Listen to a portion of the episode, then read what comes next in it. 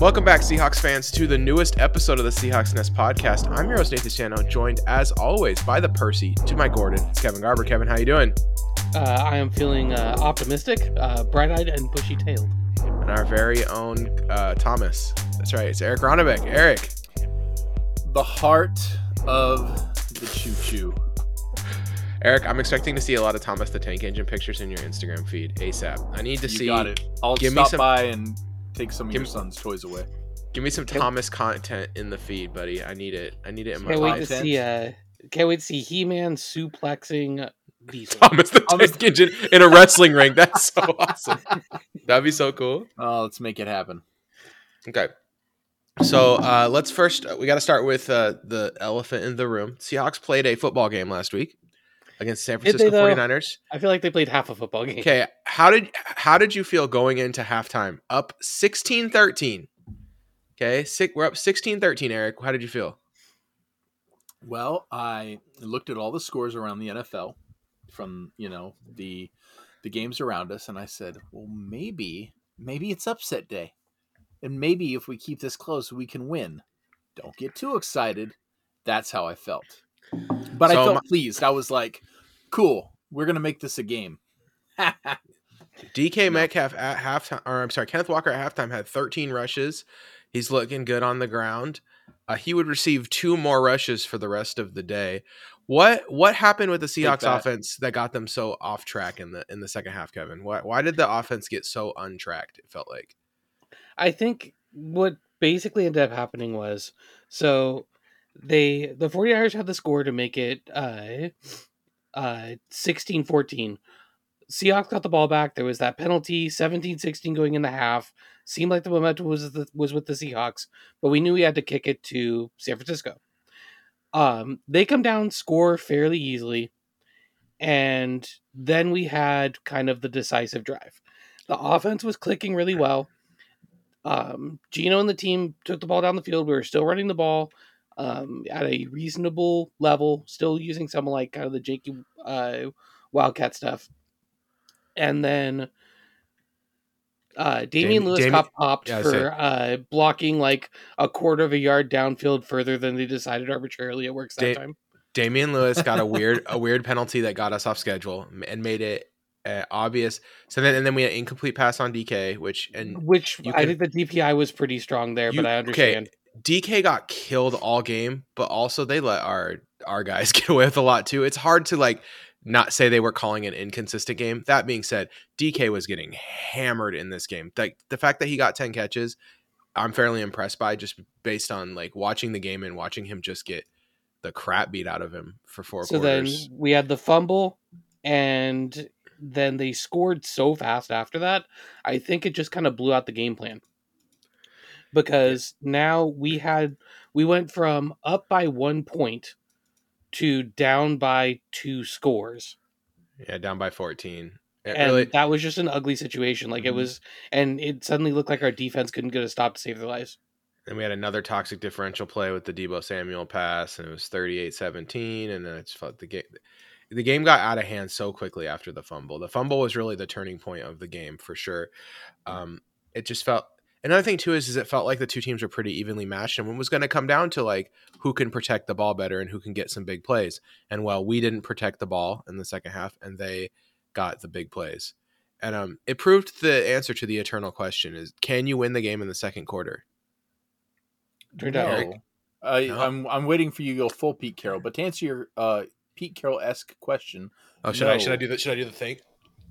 You know, like the big arm arm motion stuff. It's Yeah. crazy. yeah. uh, hey, you know what, Pete? Though you can actually lose a game in the first quarter, the second quarter, third quarter, and of course the fourth quarter. Uh, but no, you can't win the game in any of those quarters Yeah, they, they won the, the fourth. they won the game in the fourth quarter though. The 18 fourth quarter points really put the game away. They did a great job just kind of salting the game away. We had the gar the garbage time touchdown drive. I think we scored with like a minute 46 left. That drive was a great drive, but it just took like three minutes, and it was a time in the game where we needed like a 30 second drive, like they had had earlier in the game. You know, it's- Yeah. so it just felt it just felt like oh yeah, well we just That's we the can't- drive you want when you're up, not when you're down. it's tough. It's tough. It's um it it showed. So yeah, we lost to the San Francisco 49ers. It sucks. Um, it did feel like we had a chance in the game, which is nice. So now we head into the off season. Um, but before we do that, wait, sorry, I didn't really even we didn't really even talk about the defense. Uh, there's not really much to say though. Like I thought we did a decent job until we gave up a couple really huge plays and just the, the wheels completely fell off. uh, did you stomach a rewatch on this? I, I re- you're gonna you're gonna hate me for this. I rewatched the first the first half, and then I knew what happened after that, and I turned it off.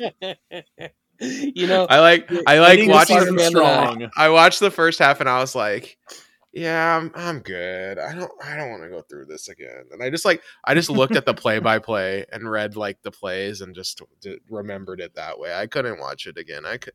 It I- was hard. About halfway through the third quarter on was uh, pretty unwatchable.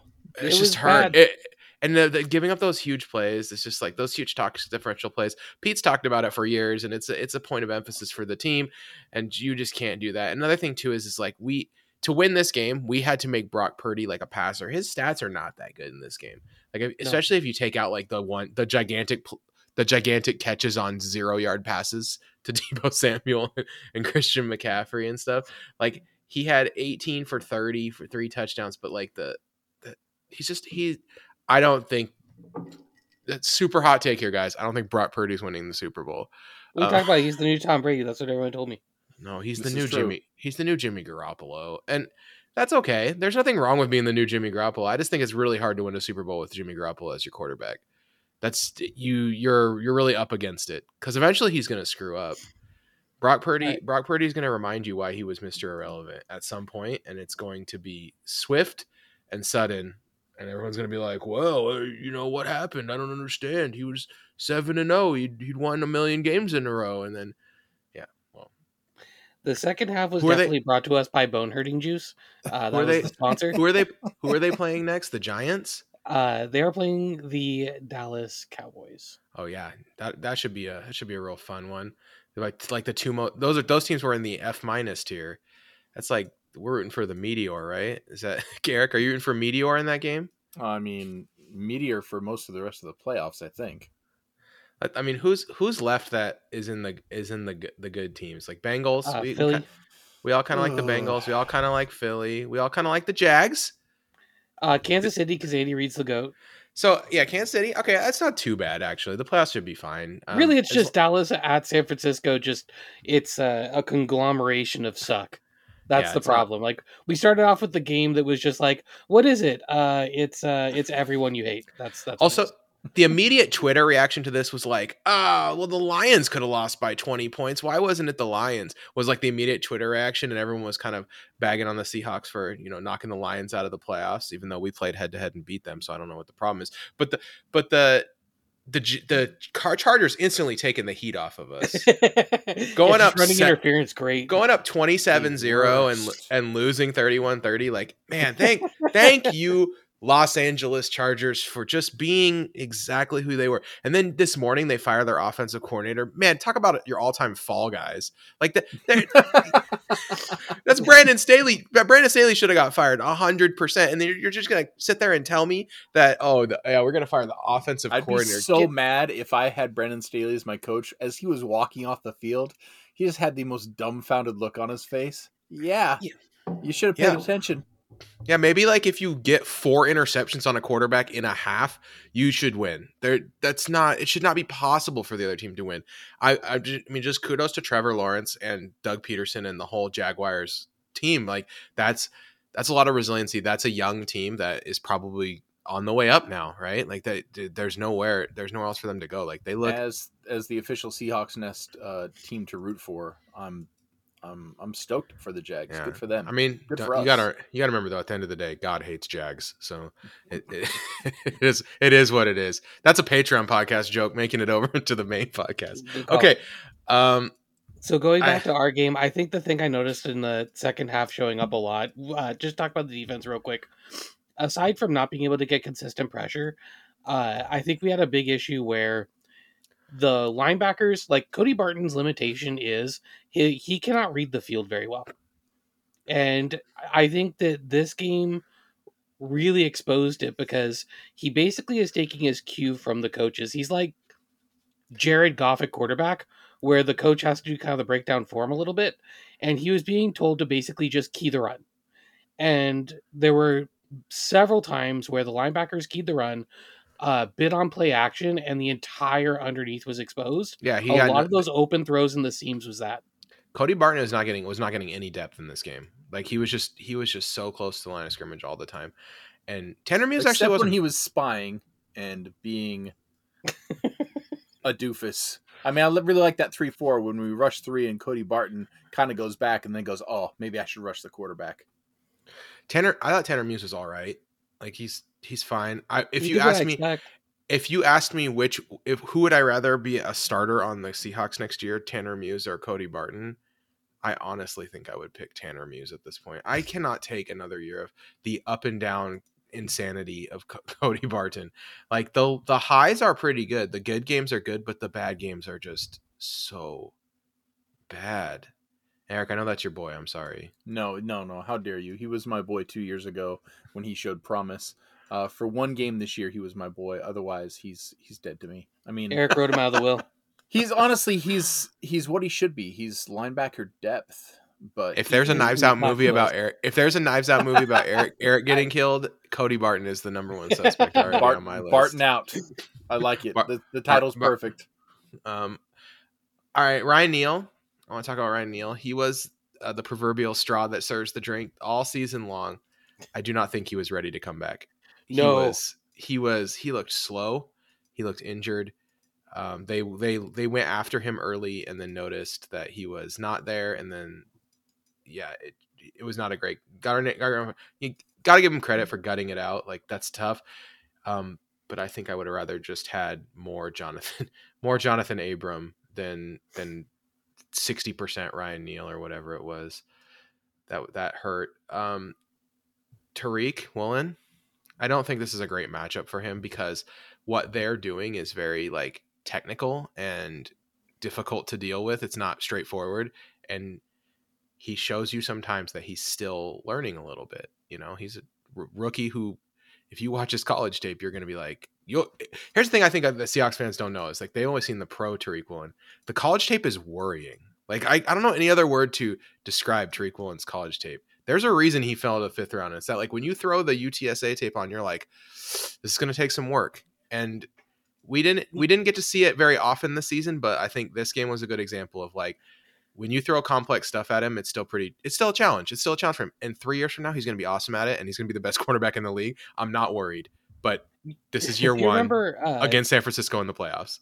really speaking to our core here um do you two remember playing like uh 16-bit era hockey and basketball games video games Oh yes, NBA Oh, yeah, Super- Live, Super NHL Tecmo bas- 95. Super. What about Super Tecmo Yeah. basketball? That was the All right.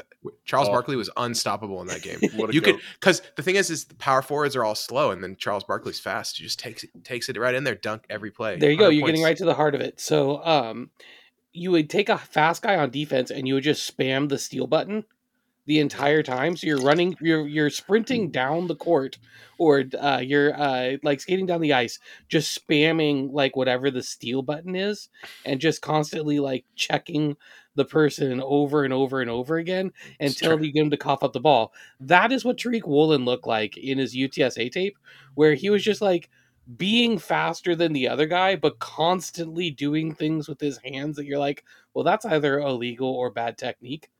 So, so it's pretty amazing the quality of play that they've gotten out of him. Like you were drafting a big ball of traits, and we've gotten to see a lot of that. But when the underneath coverage failed, it exposed the fact that when he's against other guys that are really strong athletes, um, he kind of can get behind when they break in their routes, not because he can't flip his hips and turn or anything, but because he doesn't quite understand like the mirror technique that he needs to be using. And so he'll step with the wrong foot or something. And you can't do that with Brandon Aiyuk and Deebo Samuel because then they'll get a half step on you and then turn that into a touchdown and it sucks. Um, and then Jason Myers, uh, I just want to go third phase real quick. Jason Myers, still great. Uh, thank you for posting double middle fingers on your Instagram. Uh, I love that post. It's post of the year for Seahawks special teamers. Okay, um, there's a big story on offense and a big story on defense. Where do you guys want to start? Eric, you, Eric, you could pick. Let's start Uh, offense first. It's been okay. our uh, it's been our The- excitement all year. Well, the elephant in the room on offense is that Geno Smith is not under contract for the year uh, for next year, and the Seahawks are saying that they've they they think a deal is going to get done. Geno is saying he thinks a deal is going to get done. Um, they said that they'll use the franchise tag if they cannot get a deal done, which does set a baseline of at least thirty-five million dollars in guarantees in any Geno Smith deal. So, Eric, what do Yeah. you think? Do you want Geno back? And what if if no, why? If yes, what do you think that you what's your ideal Geno contract look like? Um. Okay, so I do want Geno back. A lot of people, you know, at work are like, "Oh, you know, we, we can't we can't have Geno back. He's not going to win a Super Bowl. He's not very good." Um. Maybe that's true, but uh, the reason I want him back right now is who you got. Like, who are you playing if you're not playing Geno Smith? Remember, and I think Kevin will, uh, you and Kevin especially, but you know, Kevin right now can say, um, is there a day one starter in the NFL draft that we're going to be able to draft with the fifth overall pick? I don't think so. I think the answer to that is no. A day one starter who's going to come in and start for the Seahawks And what be, be and be and be better than Geno? yeah, No. better than Geno or you know what Russell was his first year. It's Bryce it's Bryce there. Young Bryce Young will be off the board, and I think that's the only guy I would bank on being would you bank on it better though? than. That's Well, he weighs he weighs like a hundred. He weighs like 125 pounds, so it's hard.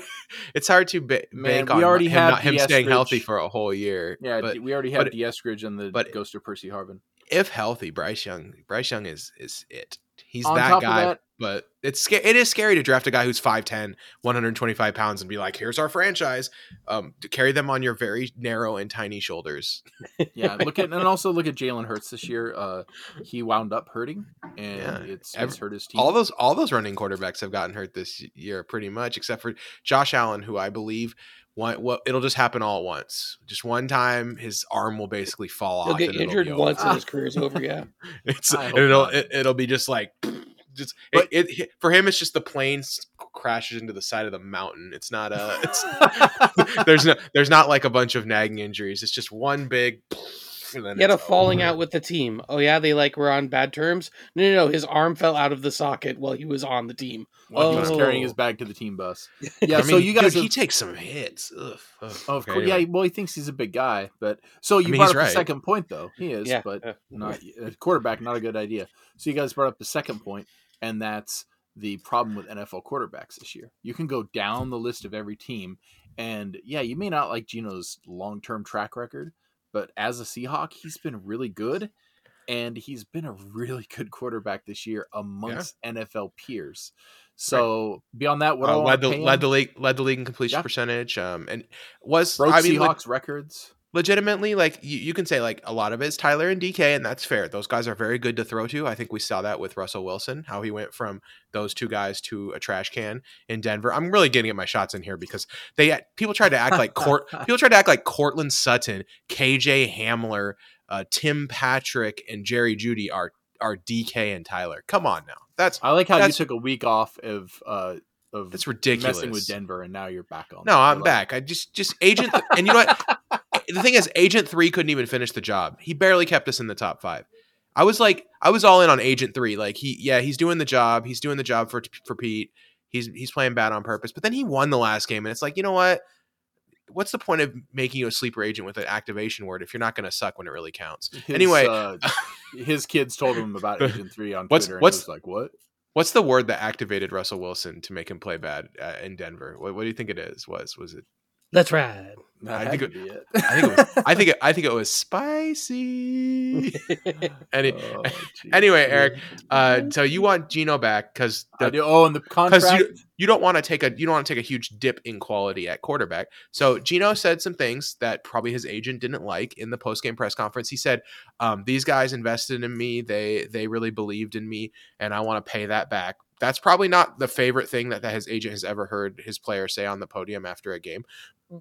but but but what do you think the Geno Smith contract looks like then? You know what? Slight counter. His agent probably thought he was not going to make very much money off him the rest of his career. His agent's just really happy. He's like, "Oh man, it's like I finding don't a know, twenty dollar bill in a jacket that was in the closet." he if I was his agent, I'd be like looking at every contract Kirk Cousins signed and being like, "Dog, we got this.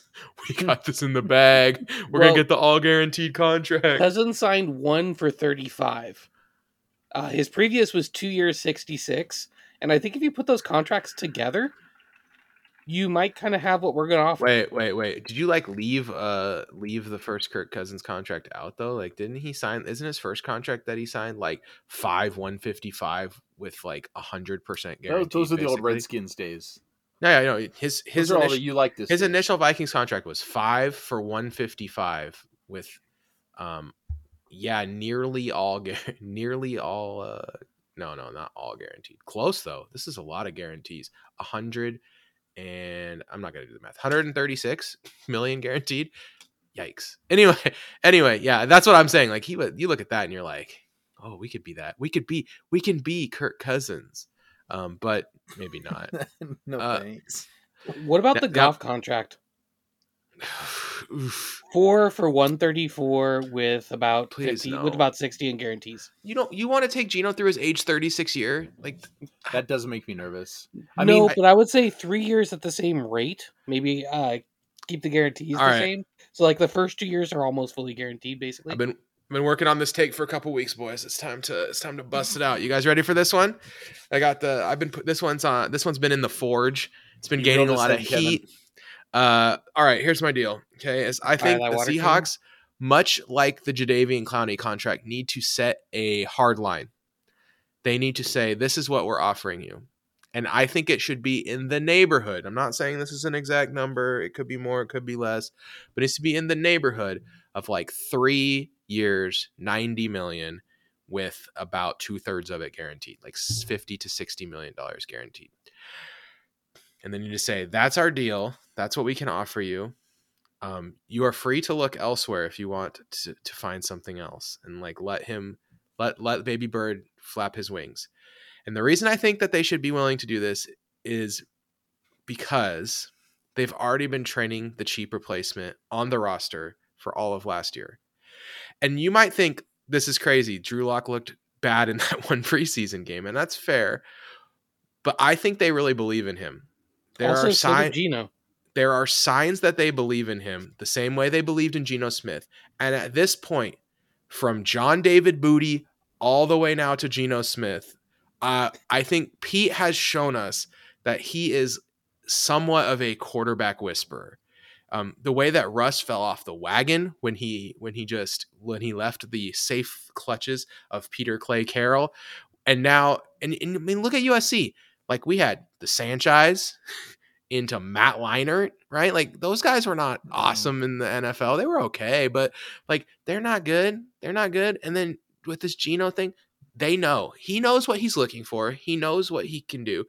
I do think like Drew Lock f- coming back on a one year deal, like the Geno deal this year, is a very real possibility that people should prepare themselves mentally for. And it would not be the end of the world, in my opinion. All right, you guys can make fun of me now. Go ahead. I won't make fun. I'll just interject and say I sure would like Geno on a team friendly three year deal. I don't know how realistic that is, or if it's um. I don't, I don't think it's unreal. I don't think it's that unrealistic. Like 30 million a year, 30 million APY, like you front load it a little bit because the team, so the team will still be good. You know, you go like Give him that 25, 30, 35. You give him 60 million in bonuses. I don't think it's super unreasonable. I don't think if he hits the open market, it's as good as he might think it is. There are five quarterbacks that teams probably would like to get on their team. Quarterback needy teams would like to get on their team in this year's draft, Who's going to overpay for him though? which is going to limit his market. Like Washington, uh, like Maybe. Washington is Washington's the team that has the combination of cap room, stupid stupidity, and And desperation. Wentz- yeah, and Carson Wentz, the the trifecta plus Carson Wentz. yeah, so like they're they're just like they're desperate, they're dumb, and they and they have cap room. So maybe Washington is the team, but I just I don't think there's like a huge The Geno question is, burgeoning Geno market. If we can't get the deal for uh like three years, do we Mhm. just franchise him then? Yeah, that's another possibility. Is like okay, if you say like, hey, this is our line three ninety, He's kind of who the franchise tag is built for. right? You know, You like he, take- like it's really questionable if he'd be worth a long term deal, The thing but that he definitely is worth one year of security. the thing that sucks about franchising him is like it really it would limit our ability to sign any free agents. Like we are Mm. now we are now going going to war with like the team from last year plus draft picks. There is no there is no like second free agent or anything like that. I mean, the guys we can cut to to save money are guys that you probably don't want to cut and Gabe Jackson. So, So And Gabe Jackson- want to cut and one guy I really want to cut. but Gabe Jackson is it's not a huge sa- cap savings and it's like can you really do a lot better than Gabe Jackson for for uh six and a half million? I don't know. In my opinion, it's not like that. It's it's tough. It's tough times out there, man. There's there the thing is, is a lot of teams don't have a ton of cap room. We are one, two, three, four, five, sixth in NFL in cap room for next year right now.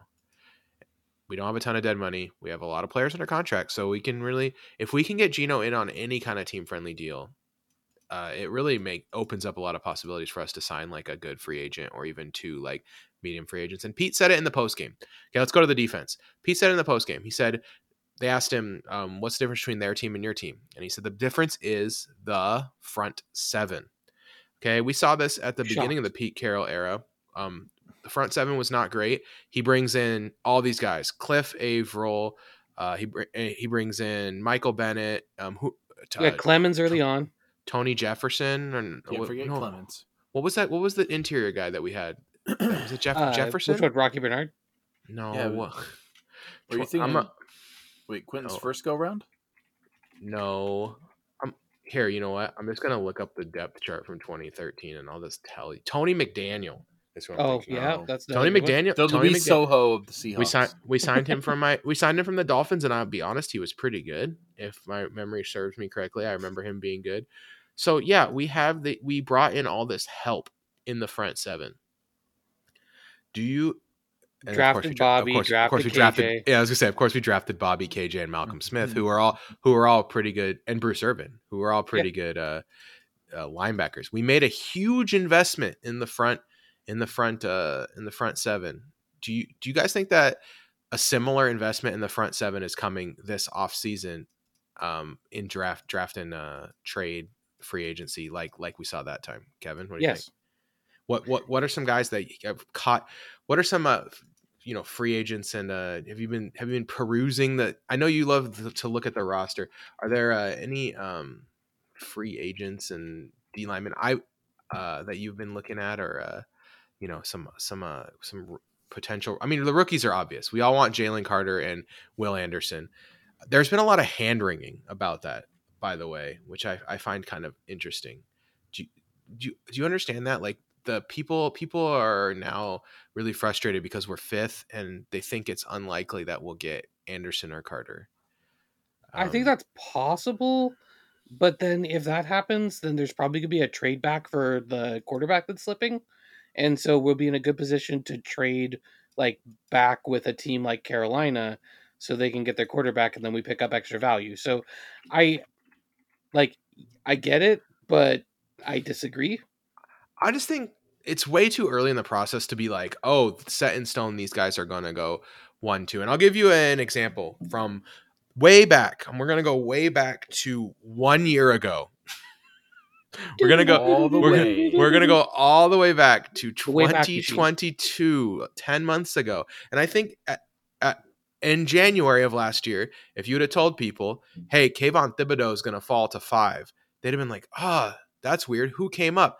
And if you would have told them it was, uh, was the guy that Jacksonville picked? No, I know it left my Uh, brain. Jalen, Uh, Jalen, Trayvon. Uh, Trayvon, yeah. Wow, we're, we're really killing it. Trayvon Walker. Walker. Okay, so Trayvon Trayvon Walker. I thought you were gonna say the rest. So I was trying not to like no. step on you. Nope, you go kill me. Uh, so Trayvon and they say Trayvon Walker came up. They'd be like, "What? That's kind of wild. Like that wasn't a super productive. That wasn't a super productive college player, you know." Okay, the same thing's gonna happen with Bryan Bresee in this draft. Okay, it's just gonna happen because that guy is gonna test out the room, and even though he wasn't super productive on a very good Clemson team, people are gonna start to talk themselves into him because the physical tools are incredible and we can mold him. And, and Walker's had a pretty solid rookie season. He's not as good as Kayvon Thibodeaux, though. I would say everyone would probably flip that if they could at this point in the in the Jacksonville organization. They probably are thinking, "Oh man, I wish we, we would have done this differently." But it is what it is now, right? So don't like think that oh yeah, this is set in stone. It's over. Now we're gonna have we're stuck with these guys or whatever. It's just not it's not how it works. Um, there'll be there'll be guys available that we can go for. All right, um, I'm gonna go for my interior defensive line free agent, Kevin. I really want Dalvin Tomlinson. Um, uh, great fit. Dalvin Tomlinson played nose Big for the body. Giants to start his career. Minnesota has lined him up in the three tech spot, so he can play inside and outside depending on down. We've really missed, and that the thing is, is that when he played nose, he was really good against the run, and now that he plays three tech, he's really good against the pass. Proves that he can do both. Um, there's just a flexibility thing there that I really enjoy. Uh, he's a really good football player. Dalvin Tomlinson would be number one on my list, unless 28 years JJ, old. unless JJ Watt unretires. Then JJ Watt's number one. Oh, I don't want JJ and, Watt. uh, why? He's 72 years old. He JJ lives in a Watt? cabin. He lives in a cabin, first of all. I don't know if you've heard this story a million times, but the man is so humble. He lives in a cabin. Uh, no, I just, he's old. He's aging out. Uh, he's, uh, he's football Aging out of what? He had 12 and a half sacks this year. Like, It's I, I gonna mean, go down to 10 next year if he plays. And I oh, don't only, any part only, 10, only 10 from an interior defensive line position? No, I don't. I would. I horrible. would much rather have Dalvin I. Tomlinson. Come on. Uh, I think JJ Watt would be my number one target, but he's retired. It's it's over. It doesn't matter. I, we don't need to talk about him. But I just he's Lives in a so good at so good at football, and apparently lives in a cabin. But yeah, Dalvin Tomlinson, I think is a good scheme fit. I think he's a good football player. I think that if they sign one kind of marquee interior defensive line free agent, that's the dude they should go for. Uh, How Kevin much? was it? How much, much is go for? Dalvin Tomlinson going to go for? That is a, A great. lot. That's a great question. You say a lot, but I'm less. It'll be I'm like less 16 million sure. a year over five. Is it more? there was that? like the thing about Dalvin Tomlinson is okay. So he he got what 220 221 in his last contract. I really feel like it could be something similar. 330 2 221 again. that's, There's just that's affordable. it's it's not going to be cheap. It's going to be like kind of like what we were paying Poona this year to play DT except for this guy's just way better and a scheme a way better scheme fit bare minimum and probably a better football player. Uh, I think between t- between 10 eight, 8 8 to 8 to 12 and that's the range I think on APY. Uh, looking at what other guys got like BJ Hill got 330.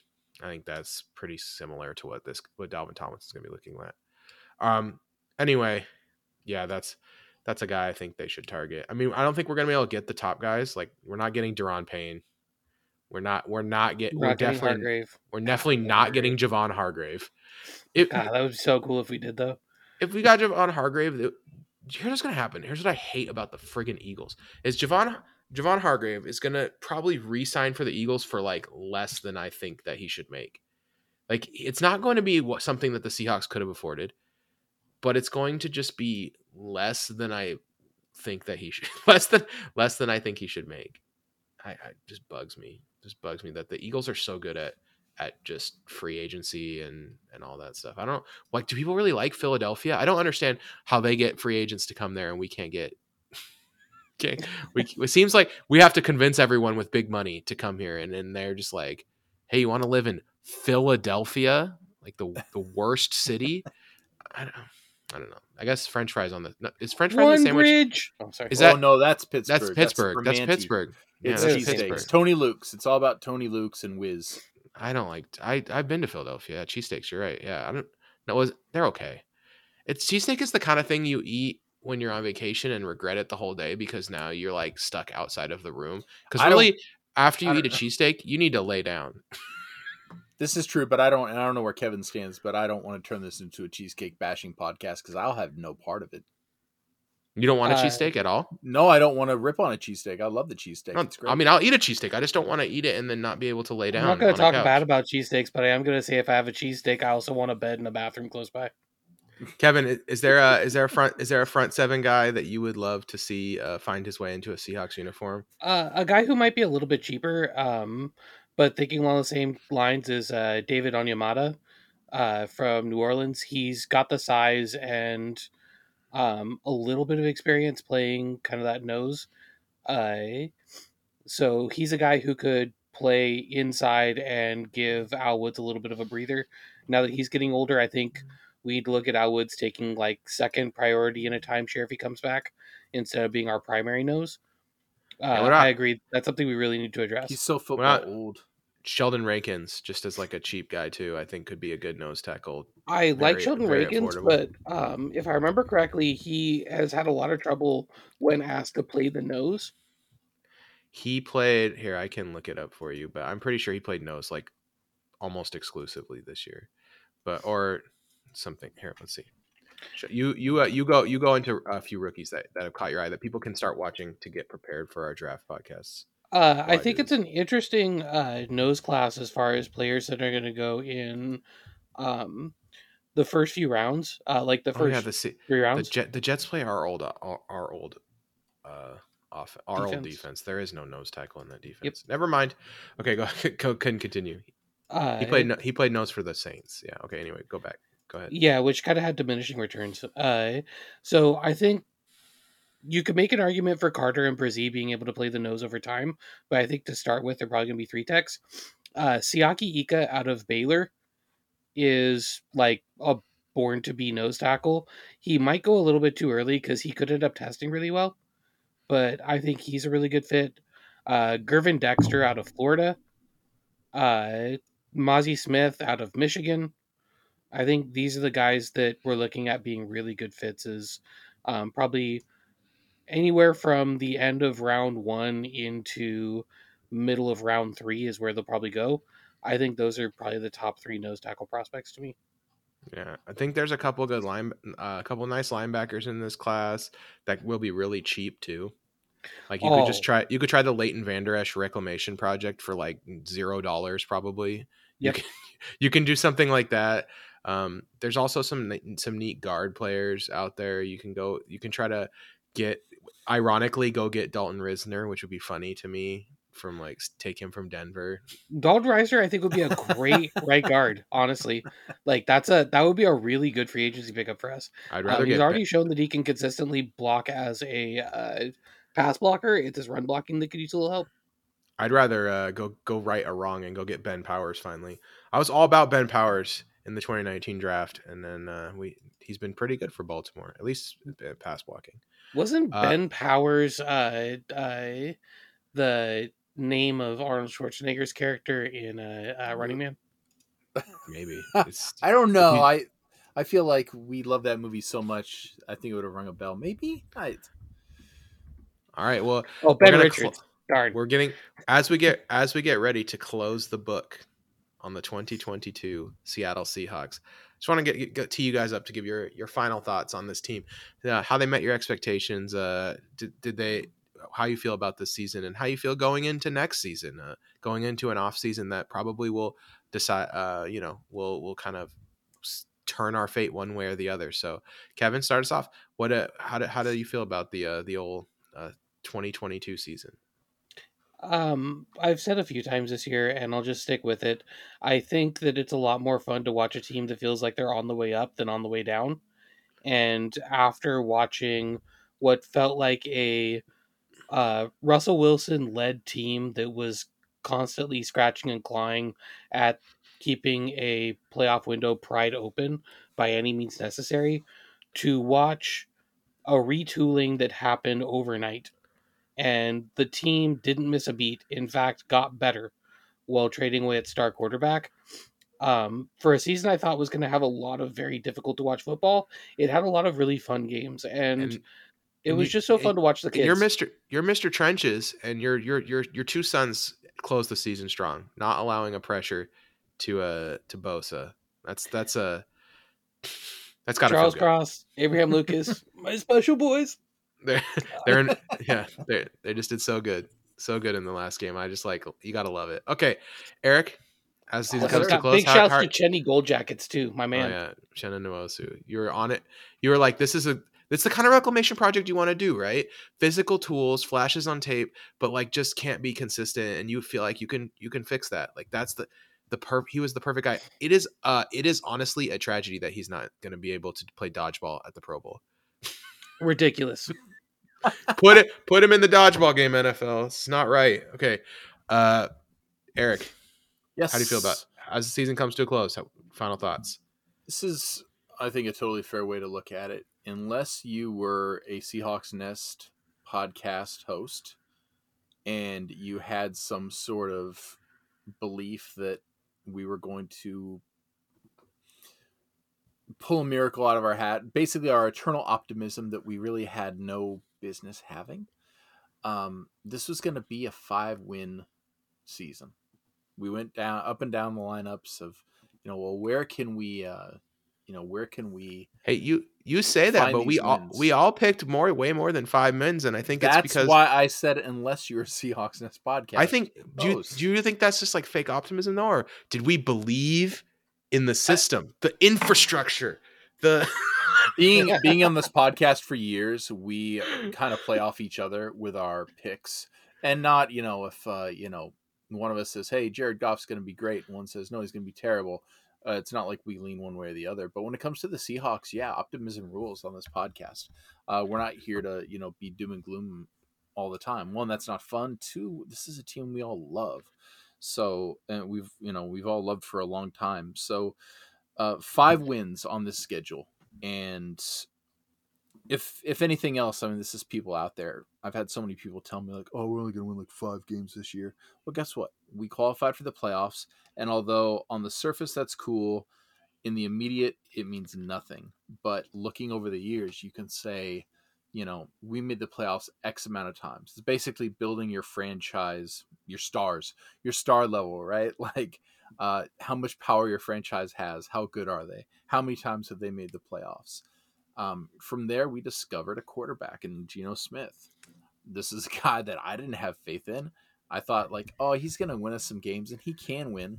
But let's face it, he won us games. He went down the field and played field general. He certainly played the part in the end of the season, directing young players, directing old players, you know, helping out with the line. Uh, although I don't think he's perfect, it gave us, I'd say, hope in a quarterback that can kind of carry us to the next winning team. Sorry, Geno. Uh, and then from there, young players, uh, exciting players, people uh, like Tyler Lockett, who is, let's face it, entering the twilight of his career probably. But then DK Metcalf, uh, Kenny Dubbs. What is the Dow doing? Uh, exciting times, and uh, What the dog doing? thank you, There thank you. Not just that, but let's let's wrap it all up with thank you, Russell Wilson. Uh, a lot of people were really, really mad that he left. What is Agent Pete three. Carroll doing? This is terrible. I hate the Seahawks. I'm heartbroken. Well, I'm gonna cancel some- my pa- I'm gonna cancel my Patreon to the Seahawks Nest podcast. Yes, I know. I, I get it, guys. That's fine. Yeah. So uh, No, And they look don't do that turned that. They just forget to update their credit card. No, no, there was definitely after the Russell Wilson trade, there's about ten people who canceled. Okay, yeah, people really sad. So look, so look how that that turned out for us. Pretty well. So that's how I view the season. Overall, a raging success. so for me uh, going into the season, you know, I really thought this was a, a middling team. You know, we had some talent on both sides of the ball, but we were going to need to see players exceed expectations if we were going to have a realistic spot shot to make the playoffs. And um, well, we saw some guys really do it this year. Tariq Woolen being the prime example, guys that unexpectedly were not just good but great. And Chenna Nwosu, another example that. Those two guys carried a defense. Ryan Neal carried a defense that probably had no right keeping us in as many games as they did.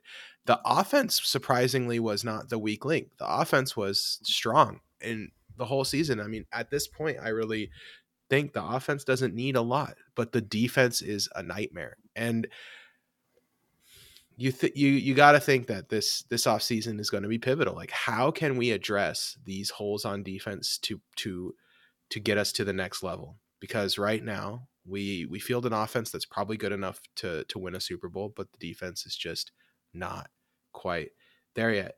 And I think at the end of the day, the Seahawks proved something that we all kind of knew in our hearts.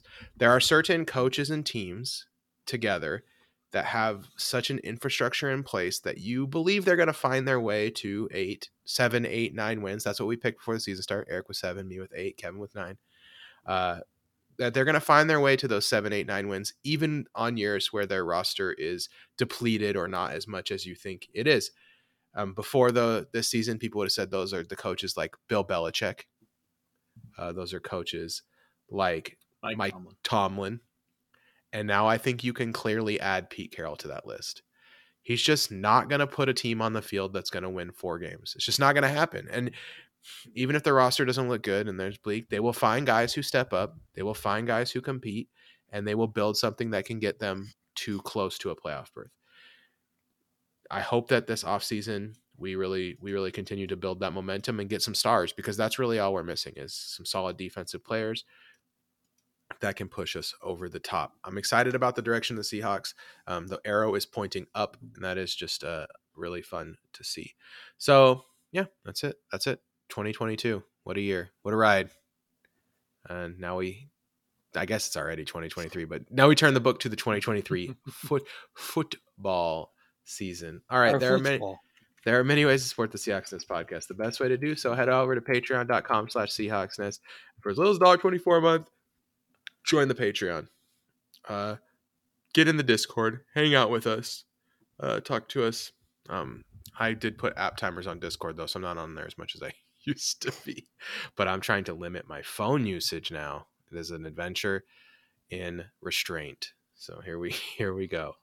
uh thanks to the Patreons, which I don't have the page open yet. So I'm sorry. So I'm just gonna try to do it from memory. You guys 45 ready? minutes to get the page open because that's how Patreon works. No, I'm just gonna try to do it from memory. Here we go. Eman- Emmanuel, Andy, Brett, Cooper, do it all for the Tucci, Evan, Flocktimus, Gavin, Greta, James, Jost, Joshua, Lucas, Rad Dad, Nikki C, Ryan, Timothy, Astro, Blake, Bob, Casey, Daniel, Dave, uh, Foles, Jay, Michelle, Mike, Mike, Brent, uh, Richard, Thomas, Brandon, and Nick. I- I actually read that. but okay, and it was not from memory. Uh, movie movie club this week. Uh, Netflix. You can go on Netflix right now and watch Bullet Train, then come back and talk to us uh, if you want to watch it. Otherwise, this is going to be full spoilers, so do not stay unless you have seen this. Uh, well, or unless you just don't care about spoilers like me, unless you're me. All right, Kevin. Before we start, though, I want to talk about David Leitch. Okay, I told you I had a before the podcast. I said I have a pitch for you. Okay, did you know David Leitch is doing an Enter the Dragon remake? I did.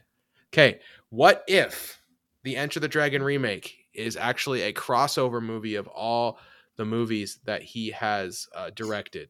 So I want you to think about that. We're gonna have in Enter the Dragon. It's a martial arts tournament featuring Hobbs and Shaw from Fast and the Furious, Deadpool, the characters from Bullet Train, Atomic Blonde. What do you think about this idea? Is this is this, is this great? Come on, that's gonna a, be awesome, that's a right? thing. That's a that's a that's a real thing. that That's you the David Leitch. It's the. David. It's the David Leitch cinematic universe. Are you are you in? Uh, the DLCU. correct. Um, Come on, you. This is. Oh, John Yeah. Wick can be. John Wick can be in it too because he co-directed that, right? He just didn't get any direct. He didn't get a director's credit, but like everyone says, he co-directed it. you know, go for it. Uh, yeah, this would be cool. I'm in. Yes, it's gonna be so sweet, Uh, dude. however, I need the uh, uh, the girl from Snow Brawl, the sh- the short that he shot on an iPhone 11 Pro in 2019. Without I've that, it's just not Snowball. complete. I have not seen it either. No, neither have I. But if you're gonna say Oh. something ridiculous, I'm I gonna throw thought it in Kevin. there. I thought for sure Kevin was like, "Oh No, I'm making it. I'm making an eccentric request That's fine. because I can. That's fine. Maybe that's maybe Snow Brawl is like the is like the uh the after credit scene. Anyway, Apparently, um, he's he's directing the sequel to uh, Fall Guy as well, or no, he's doing a the, movie Fall Guy movie. the movie the movie adaptation of the video game Fall Guys. No, it's it's No, a it's a it's a movie adaptation of the series. no, Lee it's- Majors. The Fall Yeah, Guy. Ryan Ryan Gosling plays an over the hill stuntman who uh who has to Is a find bounty hunter. No Oh, no boy. he has to find like Aaron Aaron Taylor Johnson who he's body doubling for goes missing and he has to find him. Oh, okay. That's I the, was. that's the plot of the movie. I'm in. I, Um, I, as long as they play I mean, the theme song. you had me you Guy. had me at Ryan Ryan Gosling, Emily Blunt, and Winston Duke. Like you don't have to say anymore. Throw I'm in there. Stephanie Hsu and Aaron Taylor I'm in the- Johnson, and it only gets better. I'm I'm in the I'm in the theater already. I went I'm in the theater for Winston Duke basically in general. It doesn't That's matter. a fact. It doesn't matter what it is. So Craw okay. Daddy. Yeah, he's he is uh he is killing it. Okay, back to let's get back to the topic at hand though. Now that my now that my David Leitch cinematic universe pitch is out there, um, you guys can do what you want with that. It's a great idea. Um, go ahead and use it. Point two David. five percent credits. Let's talk about Bullet Train. Okay, Eric. Yeah. So what th- this the thing about this movie is it's got an eccentric cast of characters all doing very different things. So which which of these uh, which of these characters really really hit for you? What was your who was your favorite? You know, uh, I don't know what to call them, assassin, I guess. Who was your favorite assassin Agent. in uh, Agent? Yeah, All who's your favorite so- agent in Bullet Train? You look my favorite, my favorite character, my favorite assassin. My favorite assassin is probably Tangerine. All right. So that's Uh, Aaron, Aaron Taylor Johnson as the the foul mouthed British uh British agent. Yeah. with Yeah, the porn just- mustache. With the mustache. uh, something something very 007 about him, and um, just overall, you know, his dialogue was awesome. Partnering with uh, what uh, Lemon was it Lemon? Yeah, Lemon. Yeah. Yeah. Brian Tyree Henry uh, always. as soon as I said it out loud, I was like, yeah, that's right. Uh, Brian Tyree Hen- Henry doing a, a loves that. wonderful British accent. I I was surprised uh, how how good that was. I was like, Paperboy, he really he's really in here doing it. He's I killing really it. had to really had to check to see if he was British. No, their 'cause you- banter. You, was- never you never know though. That's true. Yeah, Like I'm 100 percent Yep. agree because like I was like, um, who was that? Daniel Kaluuya. I was like, saw him in an interview, and I, the first time I saw him in an interview talking, I was like, this guy is not American at all. Like Not even a little bit. not even a little bit. Like this guy is straight up British. That uh, yeah, Acting thing. A lot of- great. a lot of great actor. actors come from Britain, and it's uh, apparently easier to do an American accent where they just practice saying hamburger over and over again. Uh, that's what Robert Pattinson said. He just he was like he said something about I've worked on my American accent. This was like when he was doing Twilight, and they're like, "Give it to me," and he was like, "Would you like a hamburger?" And I was like, "Oh my god, Pattinson's in it, handing the Oscar now." Uh, no, but really, Lemon and Tangerine had this great banter, and uh, Tangerine was just uh, I don't know a little more badass, where Lemon was a little more unhinged, or I guess a little more um, Goofy. maybe not unhinged, goofy. Yeah, that's probably the word. So yeah, that's that's my that's my pick. As for characters, though, I'm gonna save that for uh, I want I want to hear Kevin's favorite and your favorite. Yeah. All right. Um, Brad Pitt. Just what he was doing in this movie Ladybug. really worked for me. This idea of like this really cool, hardened, like amazing assassin who just he's over it. He doesn't want to be an assassin anymore. He's really working on himself, and like that. I don't was eh, the way he sold it too was so funny to me, and I just loved every second he was on my screen. And Brad Pitt is just he's he's one of the goats. You know, he's on all time greats. It was just really cool to see him just chewing up These this are a really few scenes for him to eat. really really interesting role that they, that he's doing. It's just it was awesome. It was real. I loved I loved Brad Pitt. Uh, definitely my Wasabi peas. my favorite. Wasabi. the, when he's when he's got the the when the whole thing with um Bad Bunny cracked me up. Yes. When he when he when he th- when Bad Bunny throws the knife and then he uh and then he bounces off the the pan and then hits him in the chest and he just what did he say? He said he said like well if that isn't a metaphor for misguided rage or something or misplaced anger or something and it's like this is like so funny. I'm just like uh, and then when they tell him you know, oh you killed everyone at his wedding except him and he goes oh But then It's it like wasn't you could- him. just like that that or that part was so funny though like the way he just Yes. he like oh okay it's like the so funny. wedding, and The he kept calling him like uh, cig- cigaretto or whatever instead Yeah. of uh, his actual name yeah That- that the actual name. It's like uh, cigarillo? No no not she, she'd like say Sigliero. Sig- el Seguero. yeah it's, it's like a- okay sure. All right kevin what are you? Do you have a Unsurprisingly, it's Brian Tyree Henry with uh with uh Lemon, the the friggin' uh relentless Thomas the Tank Engine quotes and uh the the way that he had like this childlike way of handling a situation where he seemed like this really chill guy and then it would do a quick cut to him like putting somebody in a wood chipper or something the contrast and the way that that character played things out. I mean really lemon and tangerine together like you can't really look at the one versus the other because it's the combination of the two that makes everything work when uh tangerine finds the diesel sticker stuck to prince. And he's like Mhm, a fucking diesel. Mhm. like all those all those little pieces the uh this is one of the best not guy ritchie guy ritchie movies that has ever been made. Ah, good call. where it has that full everybody who is in the movie had like you could just feel their character's backstory stretching way back before the movie started, and everybody who doesn't die, you can see their future stretching out afterwards. Like again, Lemon's last scene in the movie when you find out he's the one who's driving the tangerine truck. Mhm. All just time great delightful. scene in that movie. Yeah. the dude the the whole ending of the movie from the time like okay so they build up the white death so much Yep. Yes. In this oh, movie. this is what I'm waiting for. This is what I'm waiting and then for. and then it's like this is my favorite then character in the there's movie. like there's like kind of a reveal where it's michael shannon and michael shannon is so sweet like I, is there anything this guy cannot do Thank it's you. It's so perfect. like And him like, and Sanada, the way they play off each other, so good. Michael, the elder. Michael Shannon was in Kangaroo Jack, guys. I mean, like, is there anything Michael Shannon cannot do? Like, it's a serious question. Like, he's so great. And like, I love just the idea, like, oh yeah, I just put you guys on this train, hoping you'd all murder each other because you all were involved in the death of my wife. Like, that's well, except for except for uh, Ladybug. Ladybug, right? because he Yeah. was in for He was a Carver repla- he was a replacement. yeah, he's a replacement assassin. for Um, so- Ryan Reynolds. Was that who that was? yes. uh, I can't remember. Yeah, Car- oh yeah, Yeah. Car- yes.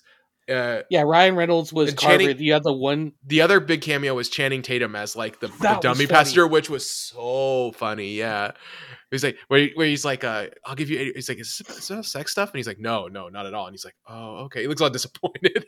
Also, Masi Oka as the uh, uh as the train conductor. Train conductor. Every Yeah. every scene he was in was really funny. That was a great little interaction. he's Yeah, this uh great. Ladybug's this like trained assassin, and there's people like shooting and everything, and he's like, "I'm gonna get kicked off the train by the conductor. I can't break this rule." yeah, it's pretty. Uh, it's pretty if you look at the cast listing for this, by the way, there's a lot of people that I don't know if their voices were in the movie. Uh, I didn't see them at all. Um, of course, Like Sandra who? Bullock shows up at the end. Uh, Lady Gaga was in it, supposedly. what, what was Um, what was Lady Gaga in this movie? I don't know. I d- I- By the way, it Zazie Beetz as list the. Hornet was a nice little piece. Yes. Uh huh. Uh, Famke Okay, Johnson. Lady- I don't know Lady who she Gaga was. supposed to be in the movie, but got cut at the last second. Mm. So they like Workaholics cheap- fans will uh, recognize Waymond Lee as not in the movie. I think that I think there was like a bunch of people who were rumored to be in the movie that like didn't end up in the uh in the movie. Cutting on Kinda the thing. floor. Yeah. So um yeah, I like Sandra Bullock as like the handler, like because the voice it was bothering me like the whole time. Uh, like, I was like, trying to figure so, out. This is so familiar. Like I know this person. Who is this? I was like just bugging me like the whole time. Uh yeah, I mean this movie was just I don't know, it's really good. It's a really good fun movie. I it's here's the thing. It doesn't have as much action as you think it's going to. It's like there's a lot of talking in this movie, but it's fun. It's consistently funny. so it like doesn't lose your interest. I also feel like the dialogue is shot like a action sequence almost. It's very Mm-hmm. rapid fire, and then they do a lot of uh, disjointed time frames. So you're Mhm, looking at what's happening in other parts of the train. mhm. They really do a great job of keeping the pacing going. Yeah, Joey Joey King, great job by the way. Like so so good as the the prince. The um, yeah, I think The, this, the this true movie's- villain in this movie. Yeah, Yes. hundred percent. And that The gets the just the way that she gets killed is uh I don't know. It's like one of the best parts of the whole movie. You really think like, oh man, she's about to just like murder everyone, and then freaking Lemon from off screen. Lemon I don't know, the it- tangerine truck. Yeah, it's just great. Just just just incredible. Uh, yeah, it's it's a it's a great it's a great movie. I think like if you enjoy like the kind of kinetic, fun action stylings of like any of the the movies that that these guys have put out, the John Wick universe guys, uh, you, this this is this will feed this will feed the beast very nicely. This is I didn't think about this, but want. this is a uh, evolution of like Hardcore Henry. Is an interesting way to think about it, like a high budget Hmm. Hardcore Henry kind of. Yeah, the thing on Hardcore Henry is it was like so in on the gimmick of like this is a first person movie. Oh, it did it so good.